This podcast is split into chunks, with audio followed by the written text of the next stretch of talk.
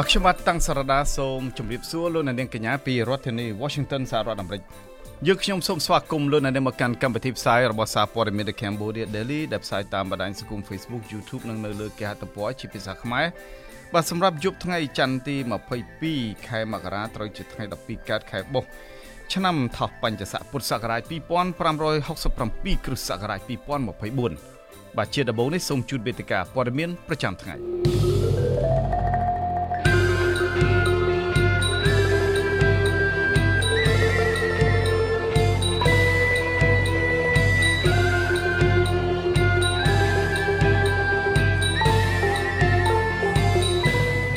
អ្នកខ្លាំមើលចាត់ទុកលទ្ធផលដំណើរទស្សនកិច្ចរបស់លោកហ៊ុនម៉ាណែតទៅកាន់ប្រទេសបារាំងទទួលនៅភាពបរាជ័យដ៏អាម៉ាស់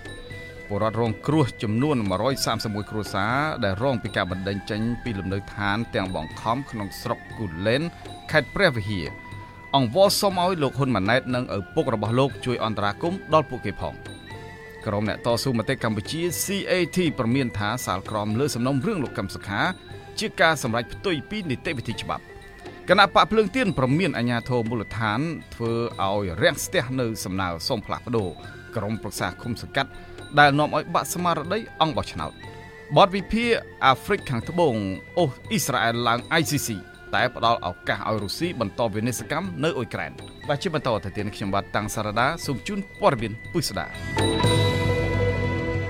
អ្នកវិភាគចាត់ទុកលទ្ធផលនៃដំណើរទស្សនកិច្ចរបស់នាយករដ្ឋមន្ត្រីតពុយថ្មីកម្ពុជាលោកហ៊ុនម៉ាណែតទៅកាន់ប្រទេសបារាំងជាដំណើរទស្សនកិច្ចដែលទទួលនៅការបរាជ័យដ៏អាម៉ាស់ដោយសារតែប្រធានាធិបតីបារាំងបានបង្ហាញពីការមិនទទួលស្គាល់រដ្ឋាភិបាលថ្មីរបស់លោកហ៊ុនម៉ាណែតថាជារដ្ឋាភិបាលស្របច្បាប់នោះទេអ្នកវិភាគនយោបាយនិងជាប្រធានវេទិកាពលរដ្ឋលោកកឹមសុខបានប្រាប់សារព័ត៌មាន The Cambodia Daily នៅថ្ងៃនេះថា ការដែលលោកហ៊ុនម៉ាណែតមិនអាចអញ្ជើញប្រធានាធិបតីបារាំងលោក Emmanuel Macron ឲ្យទៅបំពេញទស្សនកិច្ចជាលក្ខខណ្ឌជាលក្ខណៈទ្វេភាគីនៅកម្ពុជាវិញបាន គឺជាបរាជ័យដ៏ធំក្នុងដំណើរទស្សនកិច្ចនេះប៉ុន្តែដើម្បីកុំឲ្យបាក់មុខនៃនយោបាយការទូតគាត់បែរជាអញ្ជើញប្រមុខសភាបារាំងឲ្យទៅបំពេញទស្សនកិច្ចជាលក្ខណៈទ្វេភាគីនៅកម្ពុជាជំនួសវិញលោកបន្តថាបរាជ័យទី2គឺជាការផ្ដល់ហិរញ្ញប្បទាន គឺជាការផ្ដល់ហិរញ្ញប្បទានសហប្រតិបត្តិការចំនួន215លានអឺរ៉ូដល់កម្ពុជា មិនមែនបង្ហាញថាបារាំងទទួលស្គាល់រដ្ឋាភិបាលថ្មីរបស់លោកហ៊ុនម៉ាណែតជារដ្ឋាភិបាលស្របច្បាប់នោះទេដោយសារតែហិរញ្ញប្បទាននេះត្រូវផ្ដល់ជាប្រយោជន៍ដល់ពលរដ្ឋខ្មែរតាមរយៈទីភ្នាក់ងារអភិវឌ្ឍរបស់ប្រទេសបារាំងប៉ុណ្ណោះដែលមានន័យថាបារាំងជាអ្នកចាត់ចែងហិរញ្ញប្បទាននេះដដែលក្នុងការកសាងនៅសមិទ្ធផលជូនប្រជាជាតិខ្មែរ មិនមែនបារាំងប្រគល់ឲ្យរដ្ឋាភិបាលកម្ពុជាចាត់ចែងដោយខ្លួនឯងនោះទេបាទលោកកឹមសុខអះអាងថាចំណែកបរាជ័យទី3គឺមុននឹងជំនួបជាមួយនឹងប្រធានាធិបតីបារាំង Emmanuel Macron ស្រាប់តែបណ្ដាញសារព័ត៌មានអន្តរជាតិដ៏ល្បីឈ្មោះមួយឈ្មោះថា Politico ដែលមានមូលដ្ឋាននៅក្នុងប្រទេសបារាំងអឺរ៉ុបអង់គ្លេសនិងអាមេរិក បានចាត់ទុកលោកហ៊ុនម៉ាណែតថាជាមេដឹកនាំផ្ដាច់ការក្នុងពិភពលោករួចទៅហើយដូច្នេះដំណើរទស្សនកិច្ចការទូតលើកទី1ក្នុងនាមជានាយករដ្ឋមន្ត្រីខ្មែរនេះលោកហ៊ុនម៉ាណែតគ្រាន់តែធ្វើដំណើរទៅទទួលជាងារជាជនផ្ដាច់ការទាំងវ័យក្មេងហើយស្ពាយឈ្មោះដ៏អាក្រក់នេះទៅប្រគល់ឲ្យប្រទេសកម្ពុជាតែប៉ុណ្ណោះអ្នកវិភាគនយោបាយរូបនេះបញ្ជាក់ថាការអញ្ជើញលោកហ៊ុនម៉ាណែតឲ្យទៅទស្សនកិច្ចនៅប្រទេសបារាំងគ្រាន់តែធ្វើឡើងក្នុងវប្បធម៌ការទូតបែបប្រពៃណី ដែលបារាំងជាអតីតម្ចាស់អាណានិគមលើកម្ពុជាតែប៉ុណ្ណោះព្រោះប្រទេសបារាំងតែងតែធ្វើបែបនេះដោយដូចគ្នាចំពោះក្រុមប្រទេសដែលធ្លាប់នៅក្រោមនឹមអាណានិគមបារាំងពីមុនទោះបីជាប្រទេសទាំងនោះសេរីប្រជាធិបតេយ្យឬកុម្មុយនីសក៏ដោយដើម្បីរក្សាទំនាក់ទំនងវប្បធម៌អាណានិគមដូចជាភាសាបារាំងក្នុងក្របខ័ណ្ឌ Francophone និងទំនាក់ទំនងកងទ័ពជាដើមកាលពីថ្ងៃទី20ខែមករាឆ្នាំ2024 ក្រសួងការបរទេសកម្ពុជាបានចេញសេចក្តីប្រកាសព័ត៌មានមួយបញ្ជាក់ថាដំណើរទស្សនកិច្ចរបស់លោកហ៊ុនម៉ាណែតទទួលបាននៅការជោគជ័យជាខ្លាំងក្នុងការឯកភាពគ្នាទៅលើគោលការណ៍រួមធំមួយចំនួនប្រទេសបារាំងដូចជាឯកភាពគ្នាទៅលើគោលនយោបាយសម្រាប់ពិភពលោកនិងតំបន់ឯកភាពទៅលើកិច្ចសហប្រតិបត្តិការលើវិស័យវប្បធម៌ឯកភាពគ្នាទៅលើការជំរុញធម្មពលស្អាតនិងការឯកភាពគ្នាក្នុងកិច្ចសហការទៅលើវិស័យសេដ្ឋកិច្ចជាដើម។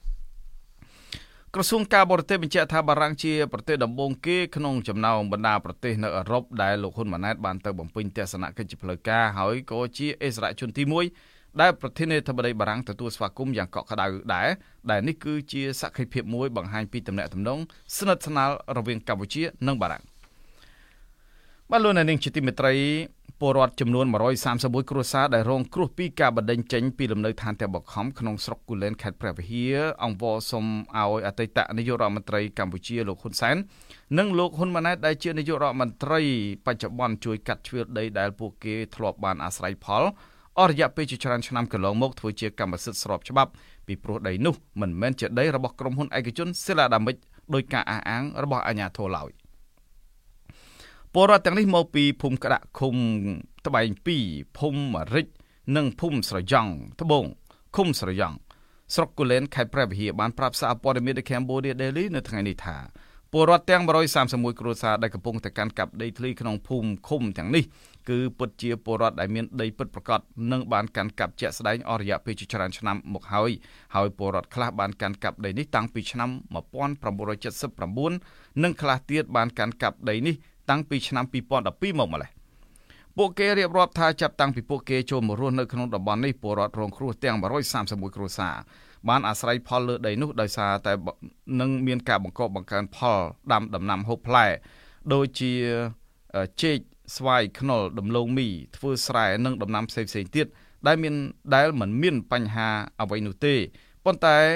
ចាប់តាំងពីដើមឆ្នាំ2002មក ស្រាប់តែអាជ្ញាធរខេត្តព្រះវិហារបានដាក់គ្រឿងចាក់ចូលឈូសឆាយផ្ទះសម្បែង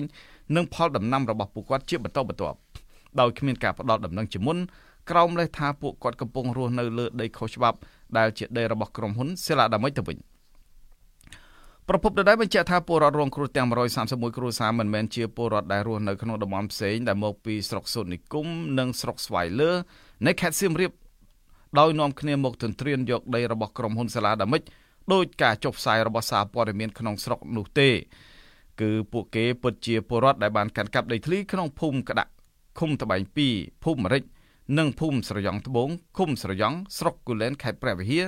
តាំងពីក្រុមហ៊ុនសាឡាដាមិចមិនទាន់ទទួលបាននៅដីសម្បត្តិពីរដ្ឋាភិបាលមកម្ល៉េះកាលពីថ្ងៃទី2ខែមករាឆ្នាំ2024នេះរដ្ឋមន្ត្រីក្រសួងមហាផ្ទៃលោកសសុខាបានចេញលិខិតមួយទៅកាន់រដ្ឋបាលខេត្តព្រះវិហារបន្ទាប់ពីទទួលបាននៅសំណើរបស់ពលរដ្ឋ សូមឲ្យក្រសួងមហាផ្ទៃលុបលិខិតរបស់រដ្ឋបាលខេត្តព្រះវិហារដែលបានចេញផ្សាយកាលពីដើមខែធ្នូឆ្នាំ2023ដោយប្រមានបណ្ដេញពលរដ្ឋទាំង131គ្រួសារនេះចេញពីលំនៅឋានលោកសសខាបញ្ជាឲ្យអាជ្ញាធរចាត់មន្ត្រីជំនាញទៅពិនិត្យសិក្សាស្រាវជ្រាវនិងដោះស្រាយបញ្ហាវិវាទដីធ្លីនេះជូនពលរដ្ឋដោយផ្អែកទៅលើគោលការណ៍ច្បាប់និងលិខិតបទដ្ឋានគតិយុត្តដែលមានចែងនិងធ្វើរបាយការណ៍ជូនក្រសួងមហាផ្ទៃអំពីការស្រាវជ្រាវនេះផងដែរ តើតើទៅនឹងបញ្ហានេះកាលពីថ្ងៃទី19ខែមករាឆ្នាំ2024ក្នុងសន្និសីទសារព័ត៌មានមួយរដ្ឋបាលខេត្តព្រះវិហារបានលើកឡើងថាបញ្ហាវិវាទដីធ្លីនេះមានភាពស្មុគស្មាញដោយសារតែពលរដ្ឋមិនចេះច្បាប់ជាងនេះទៅទៀតតំណាងពលរដ្ឋទាំង131គ្រួសារដូចជាលោកយឹកវលោកក្លូបោនលោកក្លុកឡាំលោកចឹកវតនិងលោកលូតសាឡាជាដើមសុទ្ធតែជាមនុស្សដែលមិនចេះអក្សរដូច្នេះហើយបានជាពួកគេមិនយល់ពីខ្លឹមសារ នៃលិខិតរដ្ឋបាលស្រុកខេត្តនិងឃុំជុំវិញបញ្ហាដីធ្លីទាំងនេះអញ្ញាធរខេត្តព្រះវិហារក៏បានចោទពលរដ្ឋទាំង131គ្រួសារថាមានអាជីពជាអ្នកដើរទន្ទ្រានដីខុសច្បាប់ធ្វើជាកម្មសិទ្ធិផងដែរកាលពីថ្ងៃទី1ខែធ្នូឆ្នាំ2023អភិបាលស្រុកគូលែនលោកប៉ែនជឹងបានចេញសេចក្តីជូនដំណឹងមួយប្រមានចាត់វិធានការច្បាប់ទៅលើពលរដ្ឋជាង100គ្រួសារដោយចោទថាពួកគេបានចូលទន្ទ្រានដីសម្បត្តិសេដ្ឋកិច្ចរបស់ក្រុមហ៊ុនសាឡាដាមិច Co Ltd ដែលមានផ្ទៃដីទំហំជាង6000ហិកតានៅក្នុងស្រុកគូលែនខេត្តព្រះវិហារប្រសិនបើពួកគេមិនរើលំនៅឋានចេញឲ្យបានមុនថ្ងៃទី10ខែមករាឆ្នាំ2024នេះទេចាប់តាំងពីដើមឆ្នាំ2022មកពលរដ្ឋដែលបានរស់នៅនឹងកាន់កាប់ដីដែលខ្លួនអាស្រ័យផលជាក់ស្ដែងត្រូវបានអាជ្ញាធរខេត្តព្រះវិហារដាក់គ្រឿងចាក់ចូលឈូសឆាយផ្ទះរបស់ពួកគេជាបន្តបន្ទាប់ក្រោមលេសថាពលរដ្ឋទាំងអស់នោះរស់នៅនឹងអាស្រ័យផលលើដីរបស់ក្រុមហ៊ុនសិលាដាមិចដោយខុសច្បាប់ ពលរដ្ឋចំនួន131គ្រួសារដែលបានកាន់កាប់ដីចំនួន649ហិកតានៅភូមិក្តាក់ឃុំត្បែង2និងឃុំរិចភូមិស្រយ៉ងត្បូងឃុំស្រយ៉ង់ស្រុកគូលែនខេត្តព្រះវិហារតាំងពីឆ្នាំ1979និងឆ្នាំ2012បាននាំគ្នាដាក់ញត្តិទៅកាន់ស្ថាប័នពាក់ព័ន្ធជាបន្តបន្ទាប់ដើម្បីស្នើសុំអន្តរាគមន៍លើបញ្ហានេះដូចជាស្ថាប័នសភារដ្ឋសភាកម្ពុជាក្រសួងមហាផ្ទៃនិងខុទ្ទកាល័យនាយករដ្ឋមន្ត្រីជាដើមដើម្បីសុំឲ្យស្ថាប័នទាំងអស់នេះ ជួយអន្តរាគមន៍ទៅកាន់រដ្ឋបាលខេត្តព្រះវិហារឲ្យដោះស្រាយវិវាទដីធ្លីជូនពួកគាត់និងបញ្ឈប់ការបណ្តេញពួកគាត់ចេញពីលំនៅឋានជាបន្តទៀត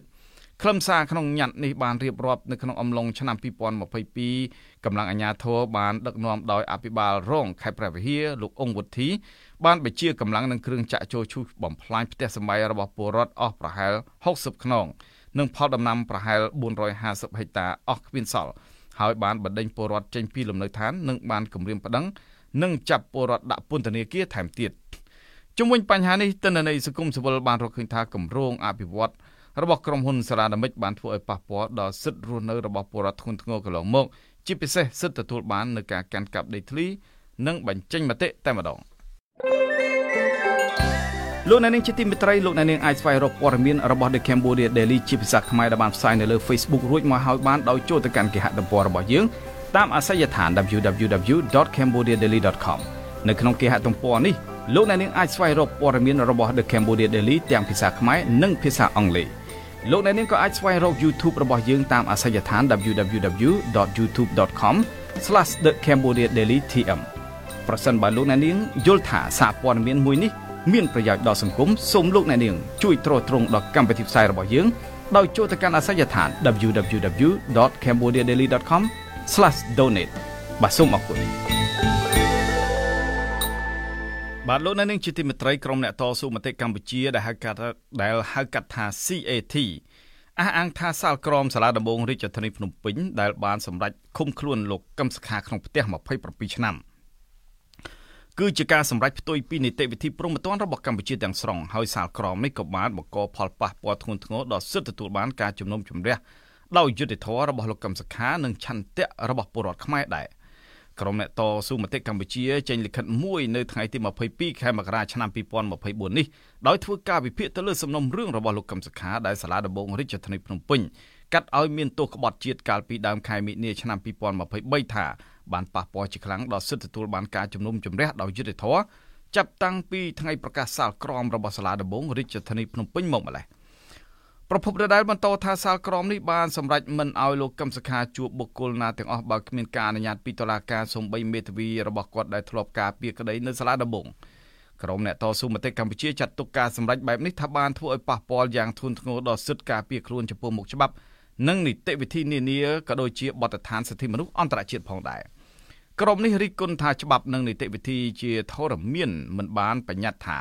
មេធាវីត្រូវតែសុំការអនុញ្ញាតពីព្រះរាជអាជ្ញានៃអัยការអមសាលាដំបងមុននឹងជួបកូនក្តីរបស់ខ្លួននោះទេ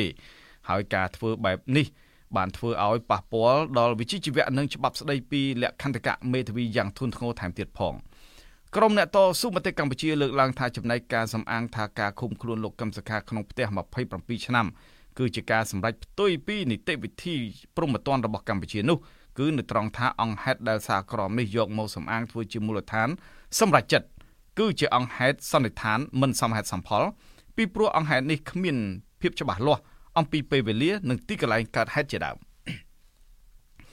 ប្រពន្ធដដែលបញ្ជាក់ថាការដែលមិនបញ្ជាក់អំពីអង្គហេតុឲ្យបានជាក់លាក់បែបនេះគឺបង្ហាញថាសំណុំរឿងទាំងមូលមានវិមតិសង្ស័យមិនជ្រះស្រឡះថាលោកកឹមសុខាពិតជាបានខុបខិតជាមួយបរទេសនិងរដ្ឋបរទេសនោះណាស់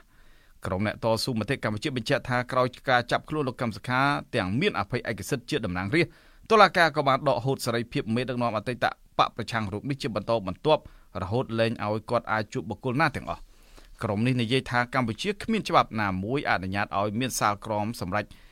ដាក់ក្រោមការត្រួតពិនិត្យតាមផ្លូវតុលាការបែបនេះនោះទេហើយថាការបិទសេរីភាពរបស់លោកកឹមសុខាបែបនេះគឺជាការអនុវត្តផ្ទុយពីច្បាប់ដែលមានចែងទាំងស្រុង ការអះអាងនេះធ្វើឡើងបន្ទាប់ពីលោកកឹមសុខាត្រូវបានសាលាដំបងរាជធានីភ្នំពេញកាត់ទោសពីបទក្បត់ជាតិនិងសម្រេចដាក់គុកក្នុងផ្ទះ27ឆ្នាំកាលពីដើមឆ្នាំ2023កន្លងទៅនេះគណៈលោកកឹមសុខាក៏បានប្តឹងជំទាស់ទៅសាលក្រមនេះនៅឯសម្រេចទៅសំទោសក៏បានប្តឹងជំទាស់ទៅនឹងសាលក្រមនេះទៅសាលាអូតូផងដែរកាលពីដើមខែមករាឆ្នាំ2024អ្នកនាំពាក្យសាលាអូតូក្រុងភ្នំពេញលោកខុនលៀងមេងបានអះអាងថាសំណុំរឿង ប្រធានអតីតគណៈបកសង្គ្រោះជាតិលោកកឹមសុខានឹងត្រូវលើកទៅជំនុំជម្រះនៅថ្ងៃទី30ខែមករាឆ្នាំ2024ប៉ុន្តែលោកបញ្ជាក់ថាគេនៅពុំទាន់ដឹងថាតើលោកកឹមសុខានឹងមានមេធាវីការពារក្តីឬក៏អត់នោះទេ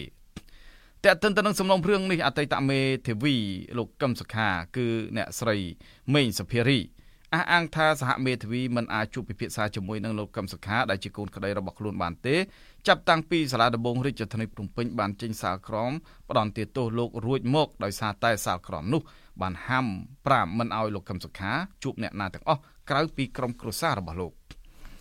កាលពីថ្ងៃទី3ខែមីនាឆ្នាំ2023កន្លងទៅលោកកឹមសុខាប្រធានគណៈបក្សគ្រូជាតិត្រូវបានសាលាដំបងរាជធានីភ្នំពេញផ្ដន្ទាទោសចំនួន27ឆ្នាំដោយឃុំខ្លួននៅក្នុងផ្ទះពីបទក្បត់ជាតិតាមមាត្រា439និងមាត្រា443នៃក្រមព្រហ្មទណ្ឌព្រមទាំងដកហូតសិទ្ធិពលរដ្ឋនិងសិទ្ធិនយោបាយទាំងអស់ក្រោយការសម្រេចនេះនៅថ្ងៃទី30ខែមីនាឆ្នាំ2023លោកកឹមសុខាក៏បានដាក់ពាក្យបណ្ដឹងទៅកាន់សាលាឧទ្ធរជំទាស់ទៅនឹងការសម្រេចរបស់សាលាដំបងរាជធានីភ្នំពេញផងដែរ គណៈសាលាដំបងរាជធានីភ្នំពេញអះអាងថាខ្លួនបានបញ្ជូនពាក្យបណ្ដឹងជំទាស់របស់លោកកឹមសុខាទៅកាន់សាលាតូរួចហើយក្រោយពីពិនិត្យទៅលើពាក្យបណ្ដឹងនេះអស់រយៈពេលជាង2សប្តាហ៍តែកតិនទៅនឹងសំណុំរឿងលោកកឹមសុខាអតីតមេដឹកនាំសំទោសតែកតិនទៅនឹងសំណុំរឿងរបស់លោកកឹមសុខាមេដឹកនាំខ្មែរកាងអំណាចផ្ដាច់មុខនៅកម្ពុជាលោកហ៊ុនសែនធ្លាប់បានលើកឡើងសារជាថ្មីថាមូលហេតុដែលប្រធានគណៈបក្សគ្រូជាតិលោកកឹមសុខាជាប់គុកដោយសារ ដោយគ្មានការលើកលែងទោសនោះគឺដោយសារតែបរទេសដែលមានបំណងបំផ្លាញរដ្ឋាភិបាលរបស់លោកនោះពួកគេមានការស្រឡាញ់អាណិតលោកកឹមសុខាខ្លាំងពេក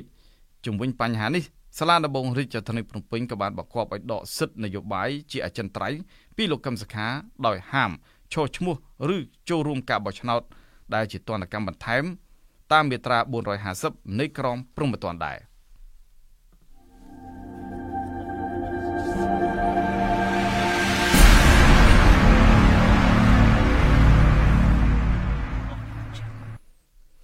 បាទលោកអ្នកនាងជាទីមេត្រីគណៈបកភ្លើងទៀនបានសម្ដែងការខកចិត្តចំពោះការធ្វើឲ្យរាំងស្ទះក្នុងការផ្លាស់ប្ដូរឬដោះដូរសមាជិកក្រុមប្រឹក្សាគុំសង្កាត់ដែលជាប់ឆ្នោតមកពីគណៈបករបស់ខ្លួនបន្ទាប់ពីស្ថាប័នមានសមត្ថកិច្ចមិនបានឆ្លើយតបទៅនឹងសំណើនេះដោយចាត់ទុកថាអាញាធរហាក់មានចេតនាក្នុងការបំបាក់ស្មារតីអង្គបោះឆ្នោតសេចក្តីថ្លែងការណ៍មួយចេញផ្សាយនៅថ្ងៃទី22ខែមករានេះគណៈបកភ្លើងទៀនបានអះអាងថាស្ថាប័នមានសមត្ថកិច្ចមិនបានឆ្លើយតប ឲ្យរុះរាន់ទៅនឹងសំណើសុំផ្លាស់ប្តូរសមាជិកភាពក្រុមប្រឹក្សាគុំសង្កាត់ជាប់ឆ្នោតរបស់បកភ្លើងទៀនដែលចេញទៅចូលរួមជាមួយនឹងគណៈបកផ្សេងនោះទេគណៈបកភ្លើងទៀនសម្ដែងនៅការបារម្ភនិងខកចិត្តចំពោះការធ្វើឲ្យរាំងស្ទះក្នុងការផ្លាស់ប្តូរឬដោះដូរនេះ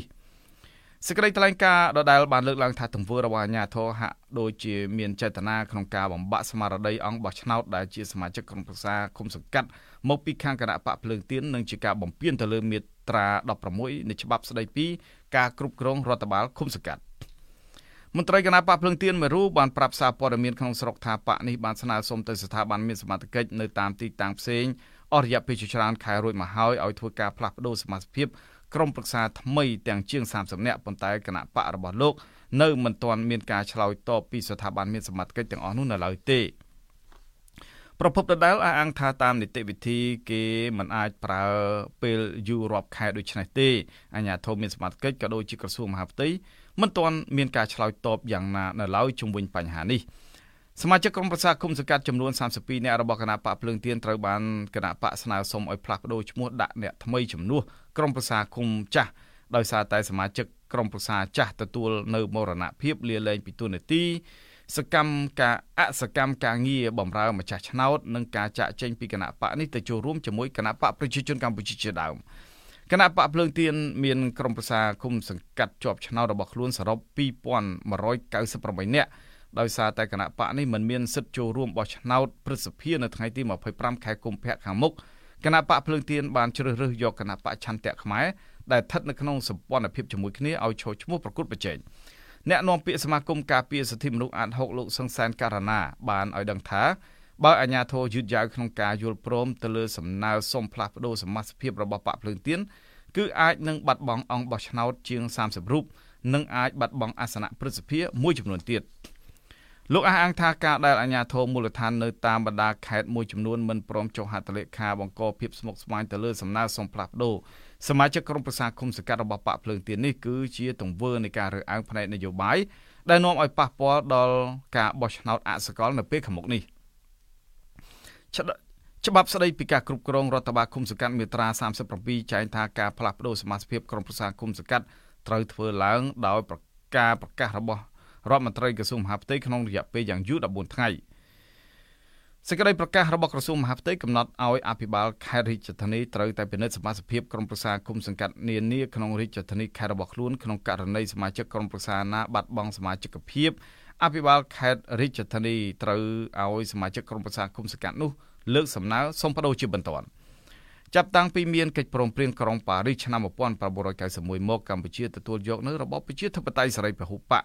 ដោយការបោះឆ្នោតជ្រើសរើសមេដឹកនាំនិងមន្ត្រីនៅតាមមូលដ្ឋានរបស់ខ្លួនដោយជាការបោះឆ្នោតជ្រើសរើសជ្រើសតាំងតំណាងរាស្ត្របោះឆ្នោតជ្រើសតាំងសមាជិកប្រសិទ្ធិបោះឆ្នោតជ្រើសរើសក្រុមប្រឹក្សារាជធានីខេត្តស្រុកខណ្ឌនិងបោះឆ្នោតជ្រើសរើសក្រុមប្រឹក្សាគុំសង្កាត់ជាដើមដែលមានអាណត្តិ5ឆ្នាំដូចដូចគ្នា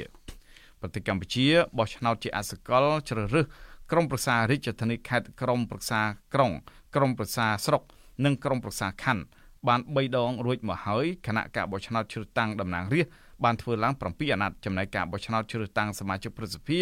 បានធ្វើឡើង3ដងដែរចំណែកឯការបោះឆ្នោតជ្រើសរើសសមាជិកក្រុមប្រឹក្សាគុំសង្កាត់បានធ្វើឡើង6ដងរួចមកហើយបាទលោកអ្នកនាងជាទីមេត្រីនៅពេលនេះយើងចូលដល់នេតិព័ត៌មានអន្តរជាតិ